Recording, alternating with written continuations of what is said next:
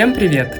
С вами подкаст «Характер арктический», и сегодня у нас в гостях Андрей Морозов. Здравствуйте, Андрей. Здравствуйте. Что мы знаем об Андрее в эту секунду? Андрей – научный сотрудник Росатома, родился на северо-востоке России за полярным кругом, но уехал учиться и решил не возвращаться. Спустя 26 лет снова отправился за полярный круг путешествовать на ледоколе. Это правда? А, все правда, все так. Тогда у меня первый вопрос. Можете ли вы описать самый яркий момент, который с вами случился за время ваших путешествий? Ну, имеется в виду на ледоколе, да? Да, да. Ну, конечно, прежде всего это достижение Северного полюса. То есть это, собственно говоря, было нашей целью экспедиции. То есть экспедиция называлась «Ледокол открытий».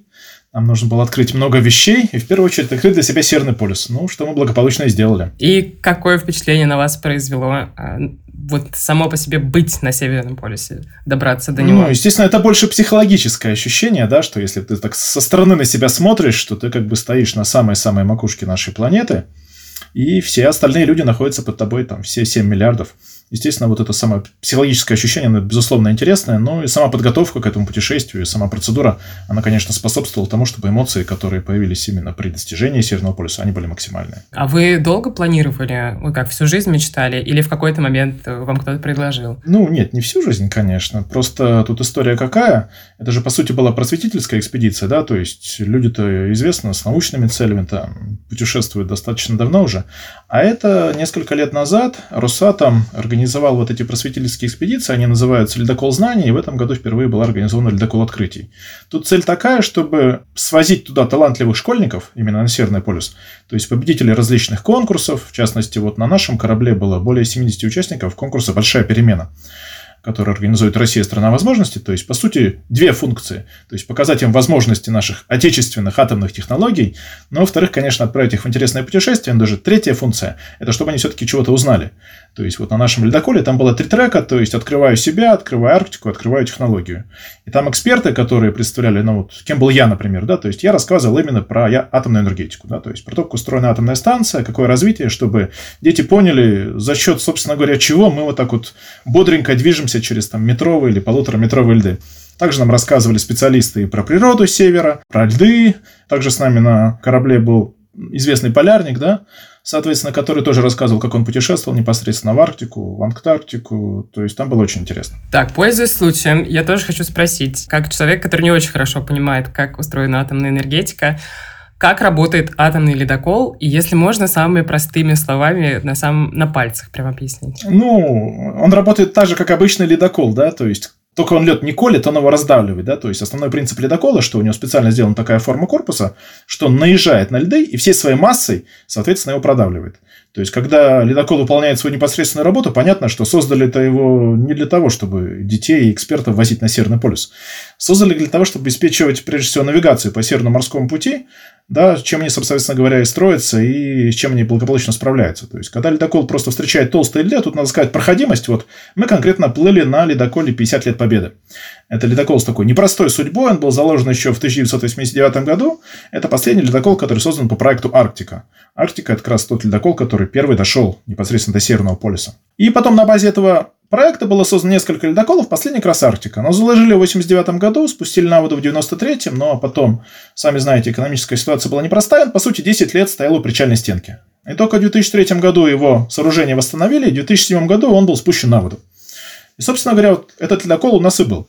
То есть на его борту находится два атомных реактора, так называемые реакторы ОК-900, это такие, скажем, компактные реакторные установки, они отличаются по своей конструкции, немного отличаются от тех, которые на Земле, да, потому что, ну, наземных атомных энергоблоков. То есть, э, как на электростанции, да, тоже энергоблок? Они немножко другие, да, потому что вот те реакторы, которые используются у нас, ну, большие, скажем так, мощностью 1000 мегаватт, 1200 мегаватт современные, они, скажем так, петлевые. То есть, основные элементы, которые производят электроэнергию, они находятся на определенном расстоянии друг от друга и соединены трубопроводами. А здесь использован реактор блочной компоновки. То есть его основное оборудование это что у нас? Это активная зона, где непосредственно нагревается вода, и парогенератор, где получается пар, который идет на турбину. Они соединены очень близко друг к другу, там совсем короткие трубы, эта компоновка называется блочная или даже иногда интегральная. То есть, поэтому он такой компактный. Но принцип движения такой же. То есть, у нас идет реакция деления ядер урана, соответственно, выделяется тепловая энергия, которая нагревает воду, эта горячая вода нагревает воду второго контура, именно в устройстве, которое называется парогенератор. Там образуется пар, который идет на турбину, вращает лопатки турбины, получается электрический ток, который потом в данном случае управляет электродвигателями, которые уже запитывают винты и, соответственно, дает возможность ледоколу двигаться. Преимущество атомных ледоколов, что они фактически, ну, у них неограниченная автономность, да, то есть там срок между перегрузками ядерного топлива, ну, лет 5. То есть, по сути, у него автономность, ну, если сравнить с обычным, например, там, мазутным, да, или там дизельным, понятно, что у него автономность ограничена топливом. У атомного же ледокола автономность ограничена только запасом еды, которую берут на борт. Обычно вот там кладовые огромные, когда э, ледокол идет на свою работу, там порядка 6 месяцев запас питания, потому что там команда судна где-то 50-60 человек. У нас, конечно, на борту было практически в 2,5 раза больше, поэтому у нас автономность была поменьше, но, думаю, месяца на 3 бы нам точно хватило. Если мы там застряли. Ну, к счастью, этого не случилось, мы управились за 10 дней, поэтому все было хорошо. Ну и принцип работы, как я уже говорил, такой же, как у обычного. То есть ему надо надавить на лед, его раздавить. Так вот, когда он работает, иногда возникает сложная ситуация, когда льды очень тяжелые, труднопроходимые, тогда он начинает двигаться туда-сюда. И фактически своей массой его прокалывает, да, и делает сзади полынью, за которой потом уже как по каналу идут, соответственно, сюда. Но проблема в том, что на севере же холодно бывает, да, потому что, опять-таки, мы-то были в комфортной ситуации. Да, мы-то были летом. У нас там температура была около нуля, даже, по-моему, плюс один. Поэтому у нас еще на самом деле была проблема найти льдину, на которую нам нужно было высадиться. Да? То есть э, зимой эта ситуация абсолютно другая. И поэтому вот этот канал, за которым идут корабли, он достаточно быстро замерзает. И это, собственно говоря, причина, по которой современные ледоколы, они строятся уже крупнее по габаритам, самое главное, шире. Вот сейчас следующее поколение, это уже ледоколы Арктика, которых сейчас уже, по-моему, построено три штуки – Четвертый спущен на воду, вот это буквально было 22 ноября, даже меня там позвали. А бьют бутылку шампанского об ледоколу? Есть какие-то традиции? Бьют, бьют. Серьезно? Да, да. Традиционно, да, так же, как подводные лодки, так же, как корабли, да. Там, насколько помню, даже некий представитель правительства, там вице-премьер женщина была, вот, которая эту символическую бутылку шампанского разбила. Все как у всех, да. И они строят максимально широкую вот эту полынью, чтобы она медленнее замерзала? Абсолютно верно, да. Потому что нужно же проводить, особенно вот газовозы, которые, да, вот заводы по созданию жирного природного газа делаются не очень широкие.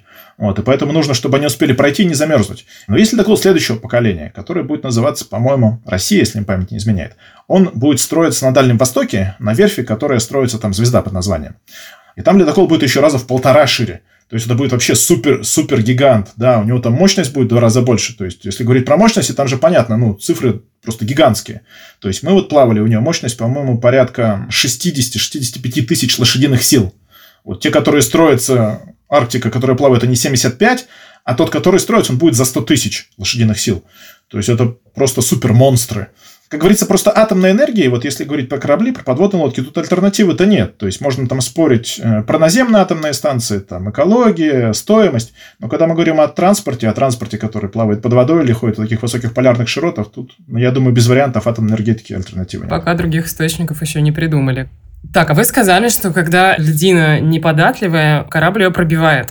А что происходит э, с теми, кто на борту? Их подтряхивает, когда это происходит? Естественно, да. Но еще раз говорю, у нас была лайт-версия. Мы через такие толстые льды не шли. То есть, у нас была уникальная возможность побыть на, соответственно, палубе корабля, где непосредственно ходовой мостик. И мы видели, что рулевой, ну, по команде там, помощника капитана, он буквально проходит через все полыньи, то есть пытается все-таки минимизировать этот контакт со льдом. Во-первых, для того, чтобы ну, ресурсы ледокола поэкономить, во-вторых, все-таки думая о том, что на борту у него не только члены экипажа, но и пассажиры. Но, тем не менее, все равно, то есть, когда мы начали подходить уже, когда кончилась чистая вода, когда начался уже непосредственно ледовый поезд, да, а, самое главное, что ощущается, это вибрация. То есть, это очень-очень сильная вибрация, которую наиболее хорошо ощущаешь в столовой, да, соответственно, во время приема в пищи, потому что особенно вот ближе, говорю, Северному полюсу, посуда дергалась, то есть очень-очень сильно. Вот это вот реально единственное, что вот ты чувствуешь. Понятно, что он идет не на максимальной скорости, то есть максимальная скорость по чистой воде у него, по-моему, по 20 узлов. Тут, конечно, мы шли где-то 5-7 узлов, но этого было достаточно, говорю, чтобы эту вибрацию почувствовать. Но в рабочем режиме, наверное, не так сильно заботятся о комфорте команды и идут пожестче. Конечно, там-то у него функция именно провести корабль от пункта А к пункту Б, и там уже у него без вариантов, то есть какой бы лед не встретился, потому что, говорю, ледопроходимость вот современного проекта, который Арктика, она составляет 3 метра. То есть ледокол может расколоть лед толщиной до 3 метров. Это сложно даже себе представить, какая там должна быть сила. Угу. А по какому э, маршруту вы плыли? Что вы видели, кроме, вот я думаю, там вода, льды, а что-то еще вы видели? Ну, да, маршрут проходит, если на карте посмотреть, он проходит через землю Франца Иосифа. Это, по сути, как бы самый северный архипелаг, который принадлежит к территории Российской Федерации. И мы, соответственно, туда мы прошли его достаточно быстро, то есть видели только где-то вдалеке, там много-много островов, там несколько сотен они есть, большие, маленькие. Потому что наша задача была быстро-быстро подойти к Северному полюсу, потому что погода переменчивая, да, то есть вроде прогноз был позитивный, так, в принципе, и получилось. Предыдущая экспедиция, вот, которая была буквально месяц, а, там даже не месяц, две недели назад до нас, она столкнулась с плохой погодой. Там туман был, снег, а нам же просто было идеально. То есть, когда мы были на полюсе, у нас было яркое солнце, то есть, там все было великолепно, да. Плюс один, и не скажешь, что ты на Северном полюсе. Только единственное, как нам говорили знающие люди на том льдину, куда мы высадились, там глубина под нами 3 километра. Ой, ужас какой, боже мой, это как даже бы, страшно представить. Да, да, да, да, да. Только это напоминало о том, что мы находимся реально где-то далеко-далеко от Земли. А вот когда вы достигли самого Северного полюса, вот если при отправлении нового корабля блюд шампанское, то есть ли какие-то традиции Э, достижения? Ставят ли какой-то флаг там на льдину или э, что делают? Абсолютно верно, да, ставят флаг. Конечно, физически мы немножко были не в точке Северного полюса, вот если правду честно говорить, потому что, конечно же, нужно было найти льдину.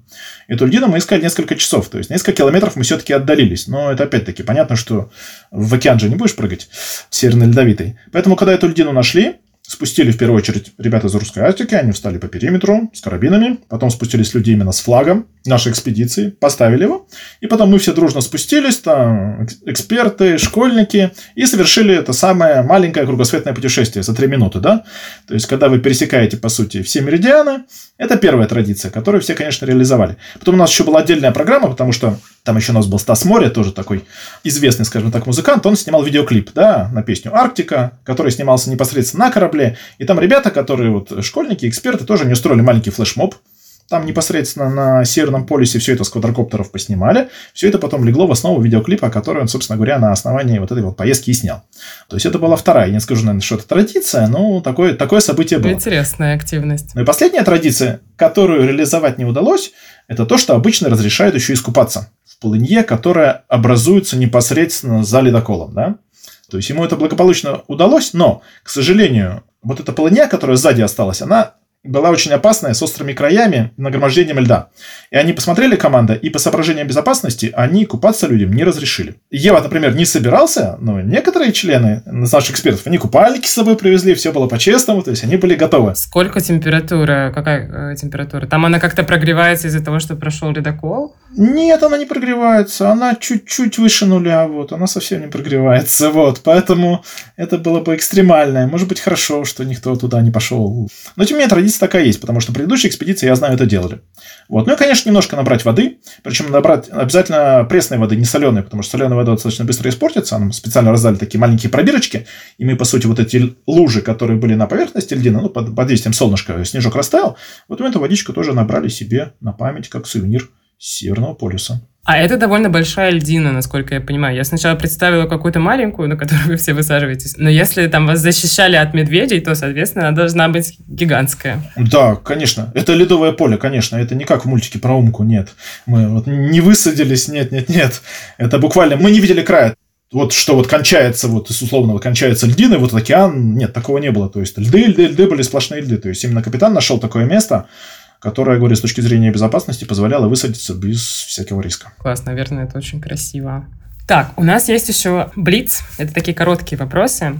Их четыре. Я вам сейчас их задам. Хорошо? Хорошо. Какое самое яркое воспоминание о севере осталось у вас из детства? Ну, наверное, северные зимы все-таки, да. То есть, вот сейчас у нас прогноз погоды говорят, там сейчас Якутия за 60. Примерно так же было у нас. Но конкретно я видел минус 52. То есть, вот у меня чисто в памяти вот это очень хорошо, отчетливо вот эти цифры на электронном табло на Доме культуры в Билибино запечатлены. А чего вам больше всего не хватает на материке? Mm, если опять-таки, конечно, это было детство, тут немножко сложно сравнивать, но она все-таки немножко природы. Да, она у нас такая своеобразная. Тут, конечно, она богаче. У нас-то там карликовые березы, карликовые осины, мхи. Но все-таки вот те же самые походы там за ягодой, за грибами, там у нас растут, соответственно, подосиновики, маслята, из ягоды брусника, голубика, морожка. Вот это, конечно, было интересно. Это то, чего действительно не хватает. Потрясающе, очень интересно. Что для вас лучше, полярный день или полярная ночь? Ну, конечно, полярный день. Потому что полярный день – это лето. А, опять-таки, возвращаясь в мою жизнь, это было каникулы Э, не надо было ходить в школу, было тепло. А полярная ночь – это зима, это холодно, и это учебный год. Вот, поэтому тут, конечно, без вариантов. Как бы вы описали Северный полюс тремя словами? Ой, ну это было на самом деле запоминающе, потому что ну, это действительно очень было здорово. Это было на самом деле восхитительно, да, с точки зрения тех ощущений, которые ты испытываешь. Но это было просто круто.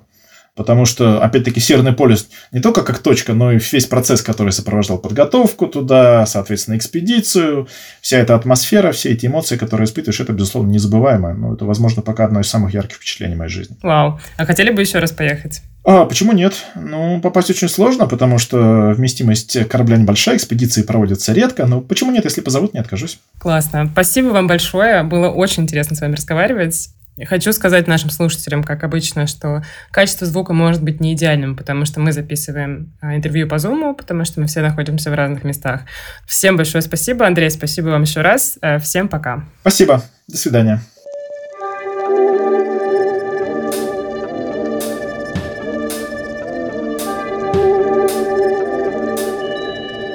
Этот и другие эпизоды слушайте на всех доступных платформах, где вы обычно слушаете подкасты. От Яндекс Музыки, Apple Podcast до Castbox и ВКонтакте. Оставляйте комментарии, ставьте лайки, сердечки и звездочки, чтобы как можно больше людей узнали про наш подкаст. А помогали нам в записи этого выпуска звукорежиссер Александр Казанцев, автор музыки Егор Азаркевич, редакторы Анастасия Никушина и Данил Плеснявый и продюсер Кристина Бедняк.